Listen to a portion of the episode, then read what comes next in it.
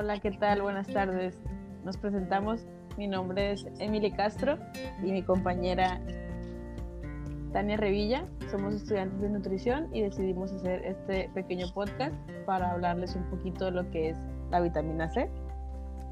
Cuéntanos, Tania, un poquito de lo que es la vitamina C.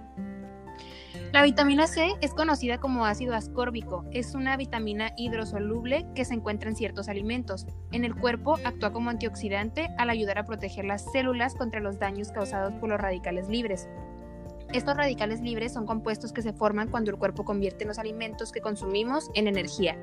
Las personas también están expuestas a los radicales libres presentes en el ambiente por el humo del cigarrillo, la contaminación del aire y la radiación solar ultravioleta. Además, el cuerpo necesita vitamina C para producir colágeno, una proteína necesaria para la cicatrización de las heridas. La vitamina C también mejora la absorción del hierro presente en los alimentos de origen vegetal y contribuye al buen funcionamiento del sistema inmunitario para así proteger al cuerpo contra las enfermedades.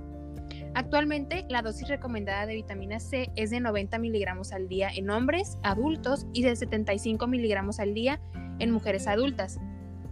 Ahora Emily nos va a contar un poquito qué implicación tiene en el ámbito deportivo. Muy bien, la vitamina C en el ámbito deportivo ayuda a reducir la fatiga.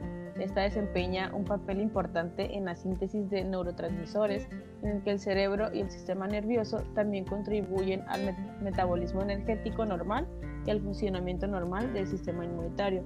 Por lo tanto, es la vitamina ideal para luchar contra el cansancio temporal y recuperar la vitalidad del organismo entre otros de los factores, es favorece la recuperación tras un esfuerzo intenso gracias a su función antioxidante. La vitamina C favorece el funcionamiento normal del sistema inmunitario y protege las células musculares de los daños causados por los radicales libres. Así, su acción ayuda a promover la recuperación y el crecimiento muscular. También esta ayuda a prevenir la degradación muscular.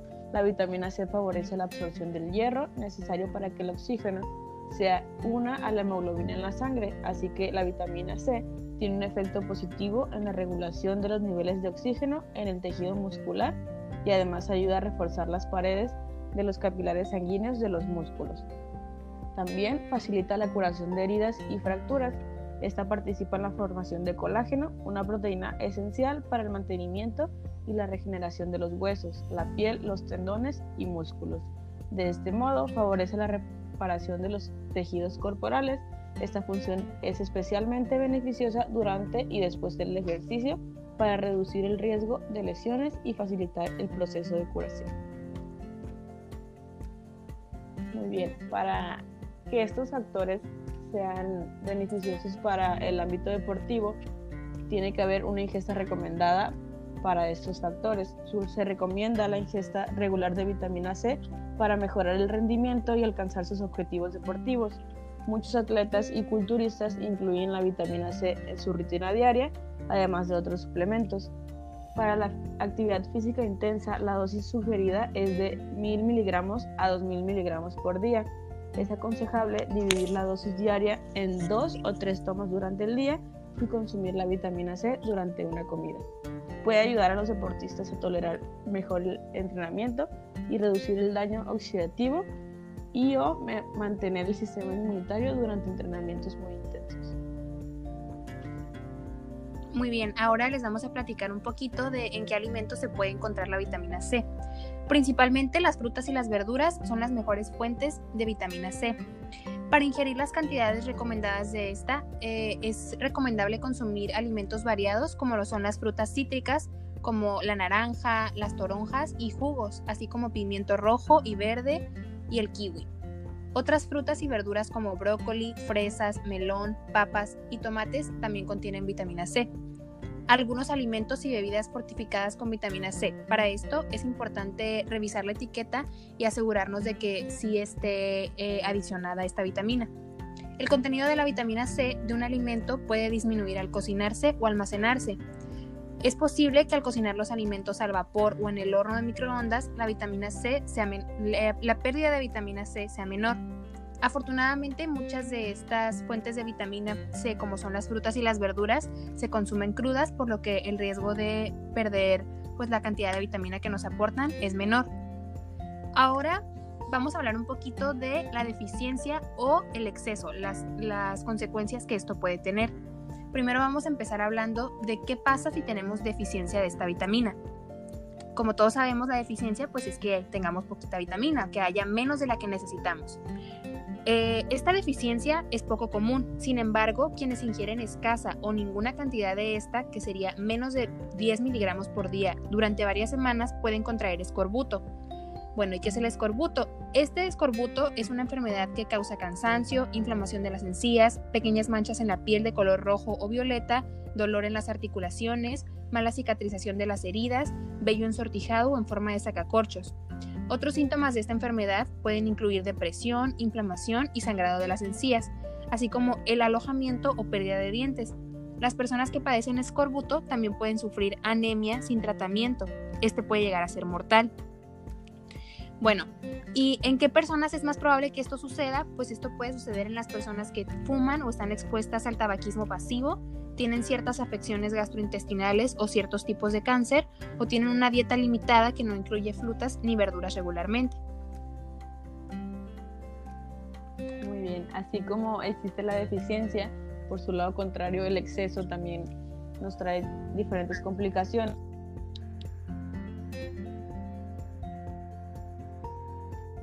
el consumo de vitamina C en concentraciones demasiado elevadas puede causar diarrea, náuseas y cólicos, estomacales. En las personas que padecen hemocromatosis, un trastorno que provoca una acumulación excesiva de hierro en el organismo, la vitamina C en dosis elevadas podría empeorar el exceso de hierro y dañar los tejidos del cuerpo. ¿Cuáles son algunos de los efectos de la vitamina C en la salud? Los científicos estudian la vitamina C para determinar cómo afecta a la salud. A continuación, algunos ejemplos de los resultados de estas investigaciones. Prevención y tratamiento del cáncer. Es posible que quienes consumen gran cantidad de vitamina C al comer frutas y verduras corran menor riesgo de tener varios tipos de cáncer, como cáncer de pulmón, seno y colon. En la degeneración muscular relacionada con la edad y cataratas, la degeneración macular relacionada con la edad y las cataratas son de las principales causas de pérdida de la visión en personas de edad avanzada. Los investigadores no consideran que la vitamina C y otros antioxidantes influyen en el riesgo de padecer degeneraciones maculares relacionadas con la edad. Sin embargo, los estudios de investigación indican que la vitamina C combinada con otros nutrientes podrían retrasar la progresión de la degeneración macular relacionada con la edad. Otra de las enfermedades que podemos eh, prevenir con la vitamina C, pues es el resfriado común. Si bien la vitamina C ha sido durante mucho tiempo un remedio popular para el resfriado, los estudios de investigación demuestran que en la mayoría de las personas los suplementos de vitamina C no reducen el riesgo de resfriarse. Sin embargo, las personas que toman suplementos de vitamina C con regularidad podrían sufrir resfriados de duración levemente menor o síntomas más leves al resfriarse. Así como no es necesario suplementarse, pues también si tenemos una dieta esta vitamina, pues el resfriado puede tener menores complicaciones a las que se conocen. Y bueno, pues esto sería pues todo por nuestra parte. Espero les haya funcionado un poquito la información que les acabamos de compartir. Eh, el campo de esta vitamina pues es extenso, existe mucha información que podemos checar pues en internet. Emily, no sé si quieras agregar algo. No, eso es todo por nuestra parte y darle las gracias por oírnos en este episodio.